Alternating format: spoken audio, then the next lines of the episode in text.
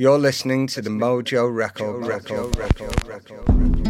Hello, I'm Andrew Male, and you're listening to the Mojo Record Club, a place where music lovers, musicians, crate diggers, writers, readers, and special guests get to share their love for classic albums, weird lost gems, and brand new revelations. My guests today are Mojo digital editor Chris Catchpole and the frontman of the Coral, James Skelly. Hello, gang. Hello. Hello. Now, since that, thank you, that was very good. Now, since their earliest beginnings in mid 90s Hoylake on the Wirral, James and the Coral have established themselves as one of the UK's finest bands, blending the psychedelia of Liverpool, North Wales, and California with their own unique conceptual lyrical perspective to create what can only be described as an astonishing run of 12 studio albums, including their latest two, both released on the same day the spaghetti western Hollywood psych of The Sea of Mirrors, and the piratical country radio broadcast of Holy Joe's Coral Island Medicine Show. As a taster, here is the late summer pop lament of That's Where She Belongs, written by James Skelly and released on Run On Records. Standing in the sun. That's where she belongs.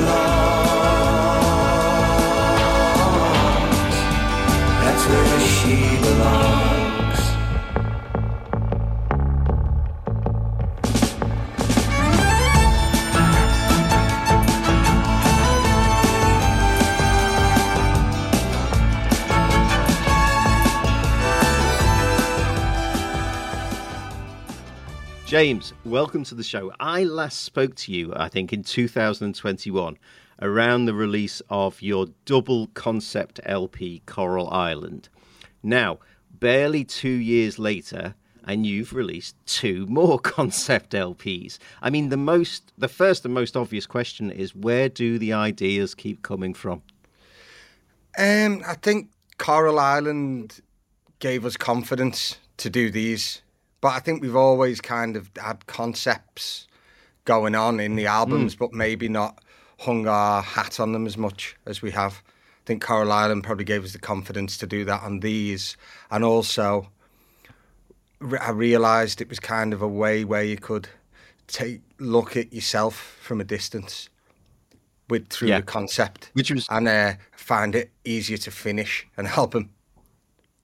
Which was one of the things we talked about, wasn't it? Kind of using the themes of the record to kind of reflect in on yourself and kind of, you know, sort of just, just kind of make it autobiographical, but not overtly so. Yeah, and you know, when I don't know whether it's like maybe it's a northern thing, but sometimes you don't want to just go. You don't want to go on and be like, "This happened to me" or "That happened to me," or you don't want to speak about it. Yeah. So you have to find a way to frame it sometimes that you can then express how you're feeling. And I think through so through concepts, I find that easier. And I think the concept, as you say, the concepts have always been there, but I think often the concepts have been there sonically for people to pick up on, like kind of in terms of the production you brought to play on a particular record. It was kind of there for the faithful to pick out in a way, wasn't it? So, but as you say, more recently, they've kind of been the conceptual notion of it has been front and center. Yeah, I think now, as much as um, creatively, it's kind of a good. The medium, the way it is now, you can get music across is actually better for us. Now, there's a whole other debate of Yeah. money and that we won't talk about. That's a different thing. But on a creative level, streaming and the way you can do it is actually better for us. Like when we were younger and we did Night Night Freaks, that I think that kind of would have worked better now, how we've done Holy Joe. If you hmm. know what I mean. Do you mean that people can access the kind of entirety of your back catalogue and get a sort of feel of exactly who you are? Yeah, and and also I think through like social media, you can you can get them into your world on a daily basis. Yeah. and you know we were maybe a bit late late in the day to that but i don't i didn't see myspace didn't really feel like that at the time and I think now the way it is now, it seems kind of a perfect medium for us creatively. The way and on being on an independent label and doing our own thing, it's just a good place for us. Really, we are comfortable and we feel in charge of it. But also, I think you've changed as well, haven't you? You've changed as a band in terms of that. You've lost that kind of sense of, you know, inward, you know, for want of a better phrase, sort of paranoid distrust, Yeah. you know, and kind of Yeah. that sense of like, and also as you, you know, as you would admit yourself, you know, when you kind of were were too insular, too, you know, smoking too much and things like that. So you're not, you were kind of more distrustful of that world. And I think as you've grown up, you've embraced that idea of kind of the benefits of just kind of looking outward as opposed to looking inward. Yeah, we'd make a crazy video and just laugh at it ourselves, but you know, maybe too paranoid. To uh, I, I, I think half of it was because at the time we didn't really have a manager early on. Alan had Deltasonic, so we didn't quite have a manager. So it would we. So your first instinct is to protect everything in a way, and because Yeah. you're young, you think. If I make a mistake now, I'll be known for this forever. Yeah. But once you're 40 or 43, you think, well, it's too late for me now. Whatever I am now is what I am. Yeah, absolutely. You mentioned um, sort of um, Coral Island giving you the confidence to to do these records, and, and it being more, you know, properly conceptual. How far do you sort of get before you start writing the songs? I, I think I read somewhere that you'd even talking about with Sea of Mirrors, designing posters and thinking about what the film looked like before you record it. Like, how much do you flesh that out before you start making the record? what happened was we'd finished Coral Island was finished over a year before we put it out, and um, we, I think in the and that was going to be two albums, and then in the end we just kind of gave up in lockdown and thought just put it out. But luckily everyone had put their albums back, so we just had this free run at it, and it was like a perfect storm for us really, and it all and I think everyone was kind of looking back and reflecting in a way. So it- it's sort of that we were in that time, and then as soon as Coral Island sort of came out and started doing well, we we were just writing other stuff because we were just really buzzing off it and the reaction and stuff. It was like, oh, people have remembered we exist. So it kind of gave us a boost, and we'd we'd written enough that was an album, but then we split it into the two albums because they were lyrically different. Then from there, hmm. then we fleshed it out. Once I showed, because this was just me and Ian at this point, really. And then once we showed Nick and everyone, then everyone brought their ideas in, and then the ideas kind of got embellished from there. But it would be like half the albums were like written and recorded like guide vocal, rhythm track and then from there it- grew out out of that. On on these two records, how did having two albums simultaneously work on? How did they kind of inform one another? You know, if you if you're Well- working on stuff for Holy Joe, how might that have affected Sea of Mirrors or vice versa? Well, it allowed us to sort of it in the same way Coral Island did. What I learned off it is because I can't really concentrate on just one thing, or I'm not that. Sometimes I'll just write a song and it'll be in a different mood. So it was, it allowed us to like place this and, and have a total mood lyrically on both albums, without sort of trying to mishmash it and it sounding confusing as a whole. Like maybe some of our older albums, maybe have got that. If I was criticising. You said in a recent interview with, Amer- with an American magazine, James, that both albums were also about filling gaps in, in your catalogue, i.e., kind of like, you know, what haven't we done yet? What, you know, what haven't we kind of, you know, where, where are the spaces?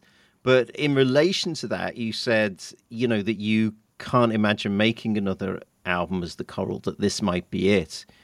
Obviously, that was a, a while ago, but do you still feel the same way? Yeah, it's tempting.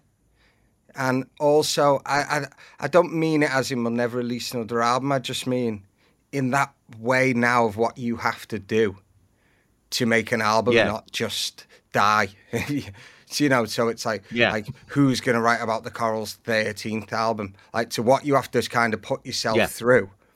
Because it was lockdown, I felt like, right, I'll never get this chance again to go to this level of intensity on music with hmm. having a family and doing Yeah. everything and and working, producing everything. So I feel like if you can't do that again, and then all what you have to do to promote an album now, because if Yes. you're not you're not a big streaming band, then you've got to sell vinyl. You've got to have different types of vinyl because you want to. If you're going to do that, which also is good and it brings money back in to music and into record shops, but it's a lot. It's a it's a hell of a lot to do and to get all together when you've got loads of other stuff on. I mean, in that way, I can't imagine doing that again. But I can imagine getting an album together and recording it in a week, and it was all live, and you record the great album or an acoustic type thing, and putting a thousand out. I can't imagine that. Yeah. And maybe in at the end of the decade or in even in five years, I might be like, right, I'm bored, I'm ready. But in this moment, that is how it feels. I mean, in a way, kind of, I think you touched on that earlier, that Coral Island, in terms of its sense that it was kind of nostalgic and and insular and about kind of a world, an island kind of removed from the rest of the world, it chimed so well with, I think, what people wanted in the wake of lockdown, didn't it? Yeah, and I also like the idea of taking unfashionable things like nostalgia and trying to do hmm. something artistic with it, or like even Yeah. spaghetti western or country Yeah. music. How that's seen. Yeah. They they're unfashionable things. Yeah. You know, I- I love them, but they're on. Yeah. But I'd like this idea of I can be down on nostalgia, and I have been, and and and and there's a legitimate reason to be. But then there's another side where, how many times have when you've been down, have you thought about something or you thought about your mates or something you did where nostalgia has then had a positive effect and maybe made you go out or do something. Yeah. and and it's absolutely. it was like I kind of like trying to take something unfashionable and make someone like it who wouldn't usually like it, if you know what I mean. I find it a challenge, yeah. and sometimes you fail and sometimes you succeed. And Holy Joe, you've got John Simm that you guys have known for a while, but uh, amazing timing. You've also got Cillian Murphy uh, on on uh, on the record, just as he's in the the biggest film of the summer. How long? How, how long? How did you guys know? How long have you known him for? I, I don't know him. Um, Sean O'Hagan, who co-produced the album, he did all the arrangements. He did. Oh, right, right, he right, did his okay. first soundtrack for the first film he was in. So I think Cillian Murphy's best Oh, wow. friend is like one of Sean's best friends, and he just. We were just looking. We I think we tried to contact Franco Nero. At one time, I was trying to get it translated into Italian. Um, Terence Hill. Wow, And, fantastic. uh, and, and had all these ideas and then and then we came to it was like look the record's finished. What are we, I've I've got this bit that Nick's written I think it's brilliant. Who's going to read it? And then Sean just said oh and mate is Cillian Murphy any good? And I was like he's a good actor. Like yeah. And then I kind of forgot about it and then he he just Cillian Murphy emailed me and said do you want to jump on the phone I, I love the Coral and we just uh, oh, fantastic. and we sort of Amazing. spoke. It was more like, "Will you help us out? How do you find a character? How do I make this?" And I explained to him the idea of I was sort of into this thing of, you know, when times cross over, like the silents go into talking films, or even the early talking films, like the horror movies, then become the effects become so much better and they're old within a week. And uh, the people who get left behind within that, I was into that idea because I like this of, and I was sort of focusing on Bela Lugosi, how he was like. I mean, he was the sexiest god of Hollywood, wasn't he? And then next minute he's in an Ed Wood film, which sort of is, you know, it's become like a cult mm. film, but it, it isn't. You know, if you were looking, he, so how's he looking back of how he's got there? Was sort of my idea Yeah. and I was explaining that to him with sort of saying that my reference point was like if Richard Yates wrote the screenplay to this to this sort of doomed western where everything's going wrong on the set, and then I left it with him. The reference points I kind of picked up on are the last movie, the Dennis Hopper film, Yeah. the last movie, Yeah, definitely. and but but also I think um, Once Upon a Time in Hollywood as well. yeah, yeah. There's an element to of that. The um, The sense of an actor from a previous age, Yeah, in at, yeah. a, at a time, Yeah, when he's in a the- time of change, yeah, when he's in the trailer, yeah, behind. yeah, Yeah. definitely. I've I've always I've always been obsessed with Buster Keaton as well, and the way it was like he did have a great acting, but it just didn't. It never really worked for him the same again, and then he falls into alcoholism, and then what they end up in. Kind of, yeah. Looking back, he, he's doing it when he's uh, he's look. They're making him dress like Dennis Hopper in Once Upon a Time in Hollywood, aren't they? Yeah, and yes. it's like, uh, and he's just thinking, the westerns that he likes, he doesn't get them. yeah, which I can Yeah. see why, because I'm not. I do like the spaghetti westerns, but it's more about just using that genre. It's not really. yeah, I kind of watched them ha- to laugh at them. uh, After time, I'm laughing, and there's like some bits are amazing. I was kind of thinking of AI as well, of like, if you were going to use it uh, and you typed all this stuff in, what would come out? yeah. If you know, if you Absolutely, know what I mean. Yeah, this kind of weird hybrid. Yeah, yeah, because it's more about like the set, everything going wrong on the set, and the and the producer and the everyone trying to deal with that. And these are things that I don't know how much it translates in the music. the, the album probably it just stands up on its own, but they are kind of discussions that when it's coming to like the nitty gritty at the end, and you've got to finish. And there was a song on it, Dream River, and Nick like wrote the song like a Grateful Dead song, and then I changed those chords because I've been working with Sean to chords I knew he could do strings with, more sort of expressive. Yeah. So then I rewrote some of the lyrics, and I just couldn't get them past him. And then in the end, it was like I was like, right, I need to call on Arthur Lee and the character of this, this, Yes. uh, the film. And once I did that, then he was just like, "Oh, that's great," and then never. I don't ever want to hear it again because I had to write them. Yeah. But but it was in three part harmony, so I had to write them again. Then we had to record all of the. For the third time, we had to record all of the three part harmonies and track them all again. Nick hadn't played anything on the tune. He was just like, "Oh yeah, it's good that yeah." And that was it. Perfect. You're listening to the Mojo Record Club, Club, Club, Club, Club, with me, with me, with me, James Skelly, Skelly, Skelly, Skelly, Skelly. The album that you've brought in to talk about today has, um, a in a way, has a similar story of somebody who kind of like has his moments in the spotlight and then everything falls apart for him. It's um, Don't Be Concerned, the debut 1966 release by the Baltimore folk pop singer Bob Lind. Before we start, here is what is almost certainly the most well known track from the album. Unfortunately, made famous in the UK by the Irish light entertainer and folk singer Val Doonican.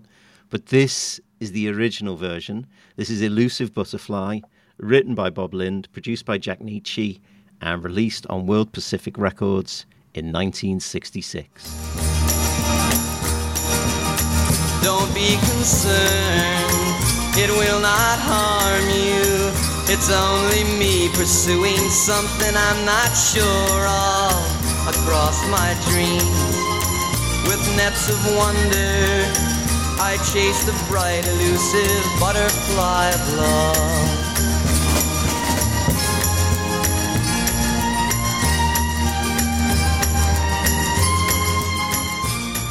James, um, how and when did you first discover Bob Lind? I think it might have been. I remember bands used to do these late night CDs, and Pulp did one. And um, I'm, I'm sure Drift Oh, yeah. Sunrise was on it. There was that, and I always remember that, and Dory Previn, the lady with the braid, and those two songs Yeah. really just blew me mind. And then you sort of investigate further from there. What was it about? I mean, both those songs, but specifically the Bob Lind track that kind of, the you know, you heard something in it that you hadn't heard before.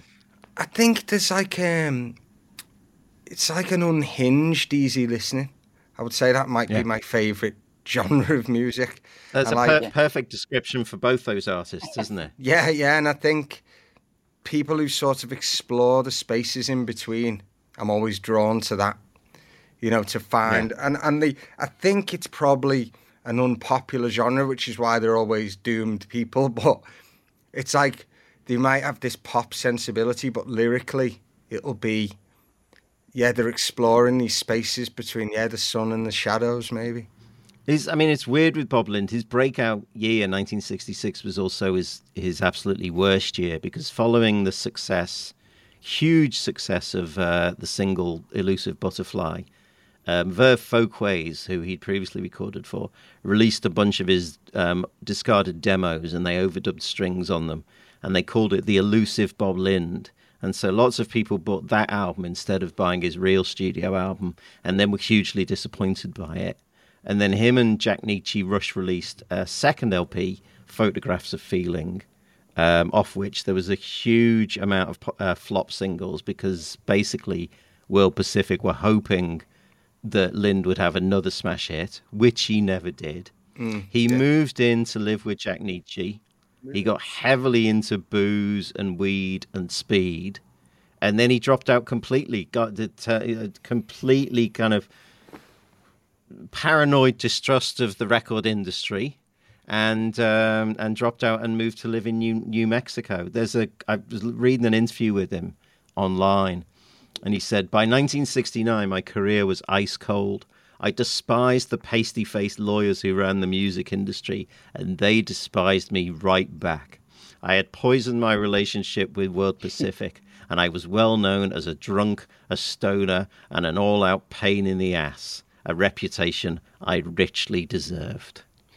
So, I mean, like, kind of that thing that you say, the dark side to easy listening, Bob Lind, in a way, ca- encapsulates it completely. He, he does, and I I think I, I honestly believe he's he's one of the most underrated lyricists of all, of all time. His lyrics are.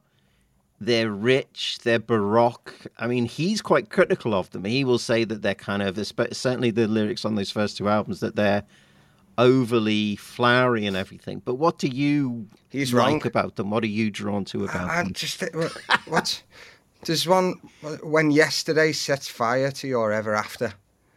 You just think if you're not, that's just Yeah. It's everything that everyone knows what that is, but it's it's so poetic the way you know. You say the hand of autumn undresses the trees, just just perfect. You could quote every line.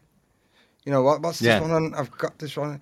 You might have seen me running through the long abandoned ruins of the dreams you left behind.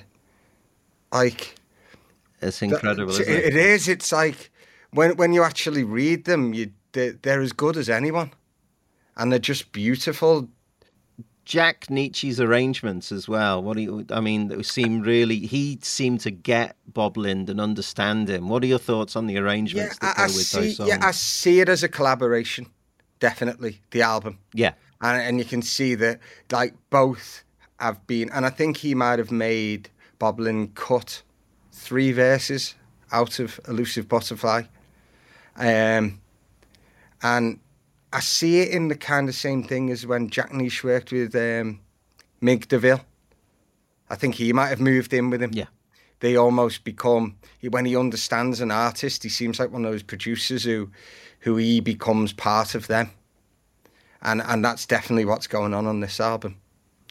You, you, you know, he's obviously learned from Spector, but he, he's one of the greatest in his own right.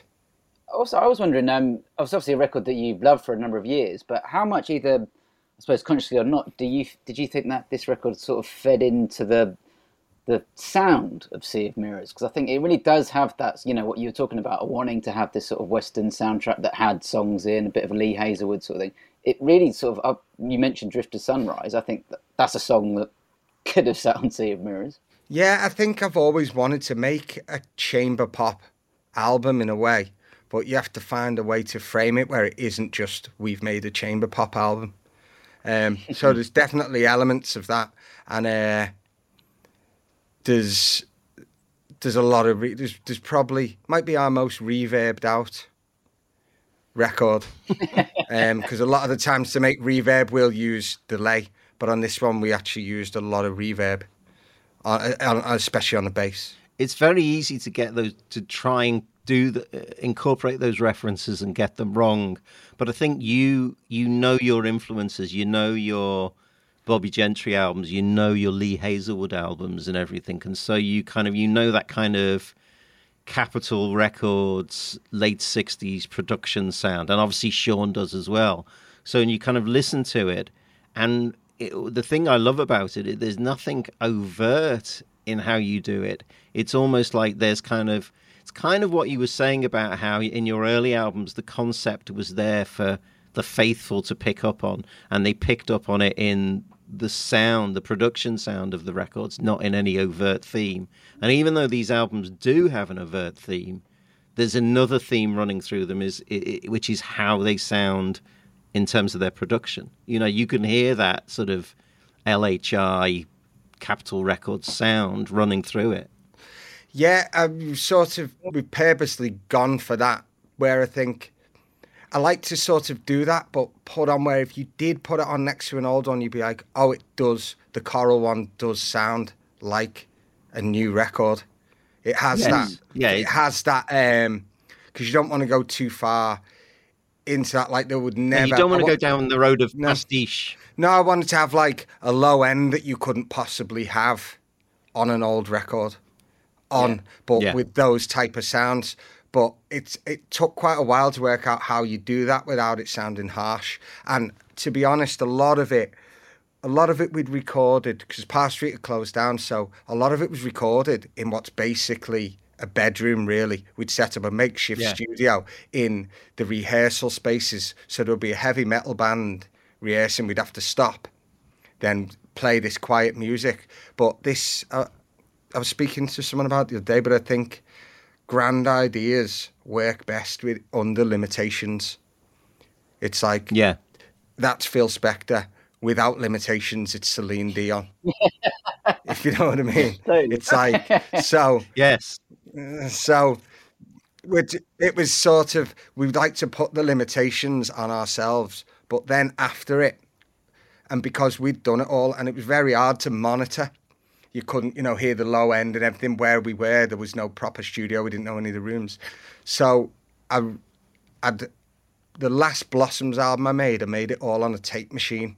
And the guy who mastered it was suggested by Craig Silvey, who does he's done our stuff before. He's done he does loads of stuff. He done Portishead, and he suggested this masterer, Greg Calbi, who'd done I think he mastered Graceland, Born to Run, um, and he mastered he mastered Damn the Torpedoes.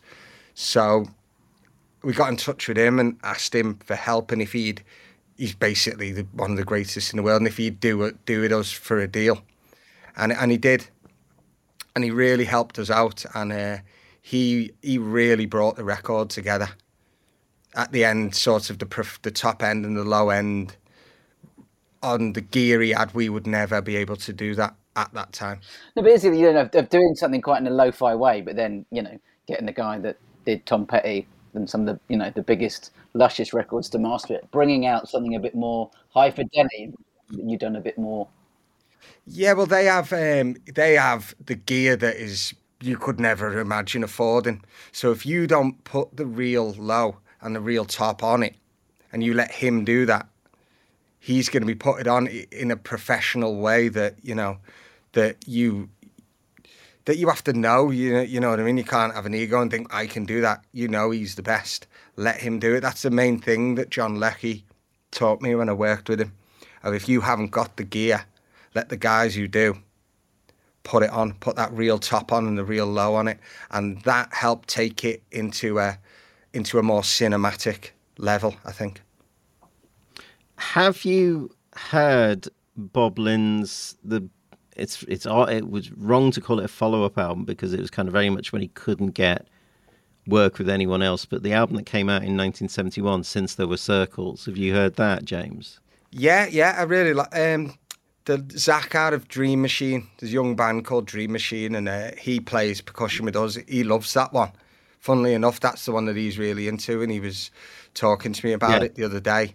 So I I hadn't listened to it for a while, and I put it on, and it is really good. It's better than I remembered it.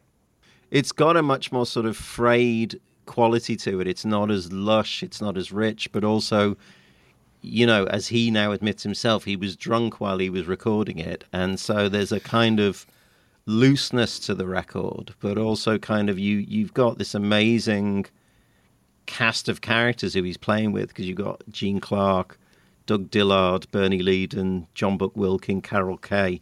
You know, so he's playing with this incredible sort of group, but at the same time, it's a very kind of frayed and loose feeling record. I would imagine that, that they were all quite frayed and loose as well, sounding by Probably, those probably. characters, especially.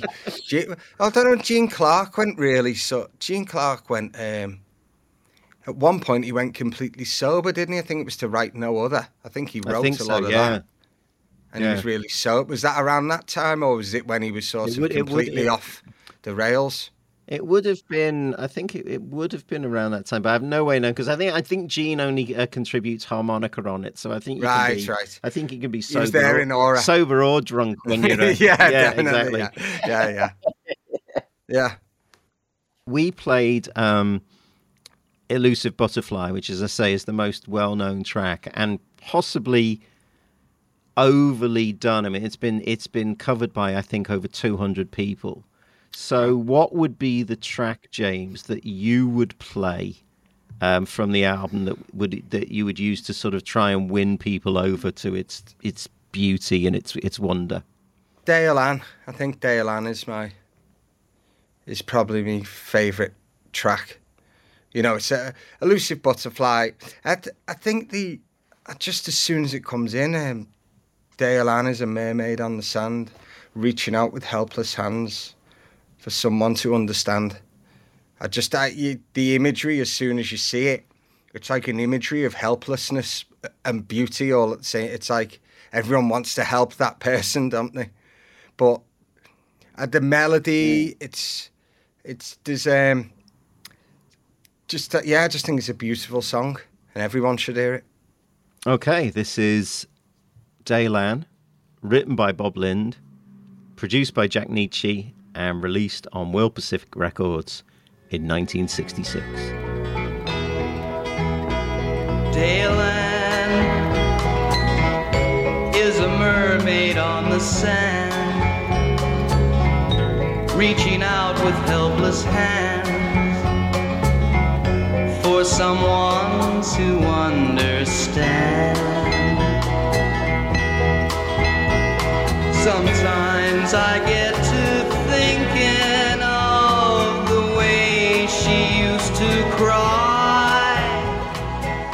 James, thank you so much for bringing that record on. It's a re- it's a record that I haven't listened to in ages because the one I heard most recently was Since There Were Circles, and that's because it got recently reissued, and so I'd been playing that to death.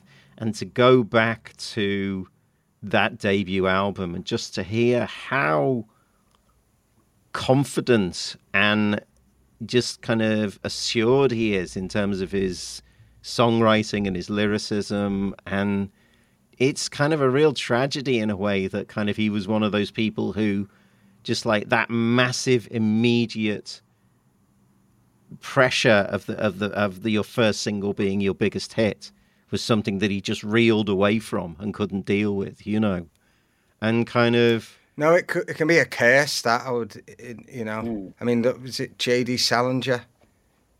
Yeah. spent the rest of his life sort of trying to get over catching the ride, didn't he? yeah absolutely and i think He never really got come came to terms with it. And I think he developed a similar attitude to the industry of the, you know, the publicity industry that Bob Lind did of just kind of like self sabotaging it and and kind of running away with it. But he's, I mean, he went back. Bob Lind kind of had a comeback in the early noughties, I think, and so he's still recording and still writing and kind of. So basically, kind of, there are recent Bob Lind albums that you can go and discover that are they're great, you know. Yeah, I heard the. Um, I felt like the songs deserved better sound, but I still thought the lyrics were brilliant. I think so, yeah. The melodies. It Yeah. was like if they. That I, I, kind of wished Yeah. they could have hooked him up with Sean O'Hagan and let Yeah. him produce it. I would have loved to hear that album. You should have a word. He's contactable online, so you could get in touch with him and make that your next project to get um, you and Sean to ah, produce is he? I, I would. You know what? There's nothing more I'd love to do. James, thank you so much for uh, bringing such a, a gorgeous album and, and an album that you know for me on, deserves to be brought back into the limelight. And uh, I really, uh, really appreciate you bringing it on. Thank you. Yeah, same here. Thank you. Appreciate it. Thank you for listening to the Mojo Record Club, Club, Club, Club, Club with me, with James Skelly. James Skelly. James Skelly. James Skelly. James Skelly. James Skelly. James Skelly. Okay, now we get to the part of the show where we rave about some new records. The first chosen by me is the new one from Alabaster DePlume, who was, podcast fans, the first ever guest on the Mojo Record Club. This album is called Come with Fierce Grace, released on International Anthem. Um, and the tracks are, they're taken from the same extensive sessions that led to 2022's much acclaimed double LP Gold and it's an album that, apart from a few guest vocals from um, Momoko Gill, Falle Nioke, and Donna Thompson, is largely made up of raw, live, in the room, improvised instrumentals. It's less formal, less arranged, less lush than Gold, and I think all the better for it. Anyway, here is the utterly gorgeous Did You Know? featuring Momoko Gill and MettaShiba and composed. And I should pause here, uh, pause here and say, because of the nature of how Alabaster DePlume writes and composes, everybody who appears on the track needs to be credited as a composer. So, and I've never done this before, composed in the act of performing by Alabaster de Plume, Falle Nioke, Rozi Plain, Sarathy Korwar, Tom Skinner, Kenichi Iwasa, James Howard, Tom Herbert, Natalie Pela, Rosa Slade, Elly Condron, Luisa Gerstein, Matt Webb, Michael Chestnutt, Ursula Russell, Conrad Singh, Hannah Miller, Donna Thompson, Matthew Bourne, Momoko Gill, and Ruth Goller. Here is the utterly gorgeous Did You Know, featuring Momoko Gill and MettaShiba, and released on International Anthem Records.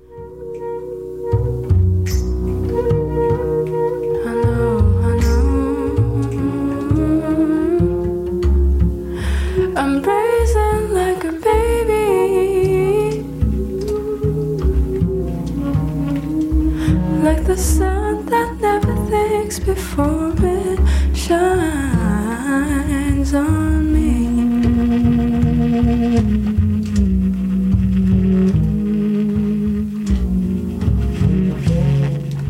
I really love Gold, uh, as I think you know, most people who heard it did. But I think you made the key point that by stripping out that sort of lushness and some of the orchestration, the the arrangements to it, it actually lands in a far more interesting, slightly weirder. It's darker and it's drier, but they move into a much more interesting space. I thought, and I think that's the key. It's the space they're allowed to give it in the performances, just kind of take it into a very different for me anyway for my ears a more interesting era and you can kind of hear what they're capable of as players and the spaces they can move into and the places they can go with it On the previous instrumental um, album that came out on International Anthem to Cy and Lee, I think that the lushness there and the kind of richness worked really well. I think the issue that I have is that I really like Alabaster DePlume when it is solely instrumental or when he has guest vocalists on. And I think I do bristle a little when I get the kind of inspirational poetry that he sort of attaches to some of these pieces of music because I feel yeah I feel that the music itself is conveying that message of 100% positivity and uplift and community. And I almost feel like it's doing it so well and so successfully that it doesn't need those kind of additional um, texts accompanying it. Like you wouldn't necessarily need a motivational meme on a john coltrane album Well, you do. I suppose you do get uh, you get it on one. You get the chance of a love supreme, a love supreme, and maybe that's kind of like, yeah. and maybe that is enough. But you also realize that within the music on A Love Supreme is that message as well, you know. And so, yeah, I think it's a balance. And I think it's a kind of balance that he sometimes gets absolutely right. And at other times it feels like it's, for me, it's a little too much. This, if there are people listening who kind of feel similarly about him, I would say that this is a great place to jump back in, especially as Chris says, because you really get the sense of kind of like what an incredible group of musicians they are and how that they can kind of mm. create that kind of swirling kind of eerie music of kind of a you know north north africa meets north london kind of um you Yeah, know kind totally. of swirling jazz it's it's it's glorious at its best it's absolutely wonderful chris what record have you brought into play today I brought in Bird Machine by Sparklehorse, uh, which is the fifth Sparklehorse album and obviously a posthumous release. Um, I think it'll be coming. Is it 13 years since Mark Linkous took his own life? I think. I think. Yeah, I think so. And I'm generally very wary of records that have been pieced together by what someone's left behind. I mean, obviously there are great examples in working. You know, Arthur Russell being a, chief example. But um, yeah, I think sometimes when you're not knowing what someone was trying to do with a record or where it was going to go, and you know people adding new over- overdubs and stuff, it, yeah, it sometimes makes me feel a bit uneasy. But I think with this record, um, how it's been done um, with his brother and his sister-in-law, um, and knowing what he kind of wanted to, with this record to be, what his what his aims were with this record, that he wanted to make something a bit more of a sort of scrappy, straightforward album, uh, and then you know they went to Jason uh, Lytle from Grandaddy to sort of help them realize what his vision is, and you know what was sort of going to be, and the time they've spent on it, it's fantastic. It's really, really, really good, and it really works, and it kind of allays all fears of that sort of thing. But I think the key was that they, you know, it's family and friends working on it, and they did know, have an idea, because obviously he did he did tracks with Steve Albini and left these recordings behind, but they had a sort of idea of this is what Mark was kind of reaching for with this record, so it's a bit easier to realize.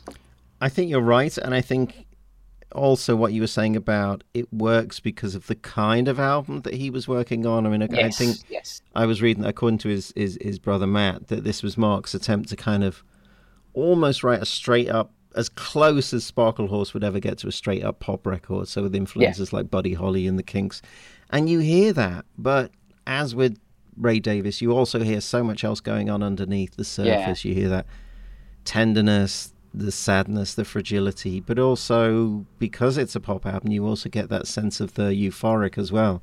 So that kind of all the things that you would have previously expected from a Sparklehorse album, but at times with a real kind of playful, scrappy pop uplift. Yeah. Um, It's, it's something he's having fun yeah, on quite a lot it, absolutely. yeah. Which is a, which is a lovely kind of one of the reasons why I think the record works and why it's kind of it's so nice to hear it. You get a sense of somebody who is like just in the joyous moment, which is which is a lovely way to remember anybody.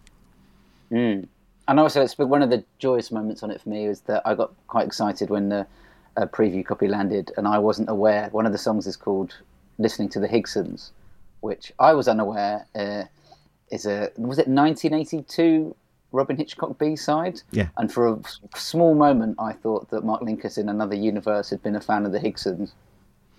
Well, let's play a little bit of that, um, but let's start with um, the utterly gorgeous Evening Star Supercharger, written by Mark Linkous and released on Anti Records. And we'll play a little bit of that, and then we'll play a little extract of Listening to the Higsons, written by Robyn Hitchcock, performed by Mark Linkous and Sparklehorse, and released on Anti Records.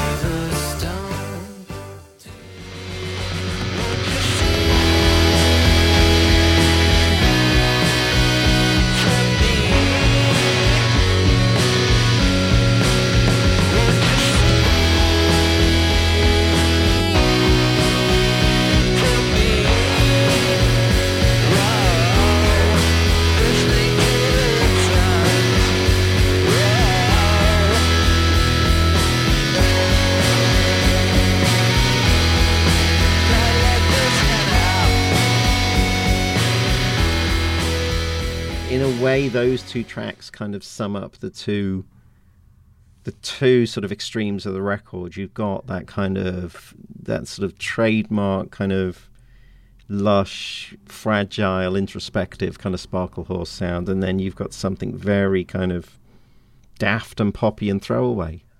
Yeah, I was going to say, daft is the word that I would would, would reach for on that. Yeah, I mean, it, it really, I mean, it's a daft song. I've, I actually dug out the B side when I sort of tracing back to it, and it's a really lo-fi, daft song about mishearing a lyric on a radio to start off with, and he's it hasn't really changed much, and it is just he's just thrashing through a daft song in a slightly more Yeah. daft way. Which is great. It's great. Daft, daft, Yes. daft punk. Okay, you have been listening to James Skelly, Chris Catchpole, and myself, Andrew Male. That was the Mojo Record Club. We hope to see you at the next one. You can all join in. And look in the episode description for full details of all the tracks we played and how to sign up for the next episode. You've been listening to the Mojo Record Club.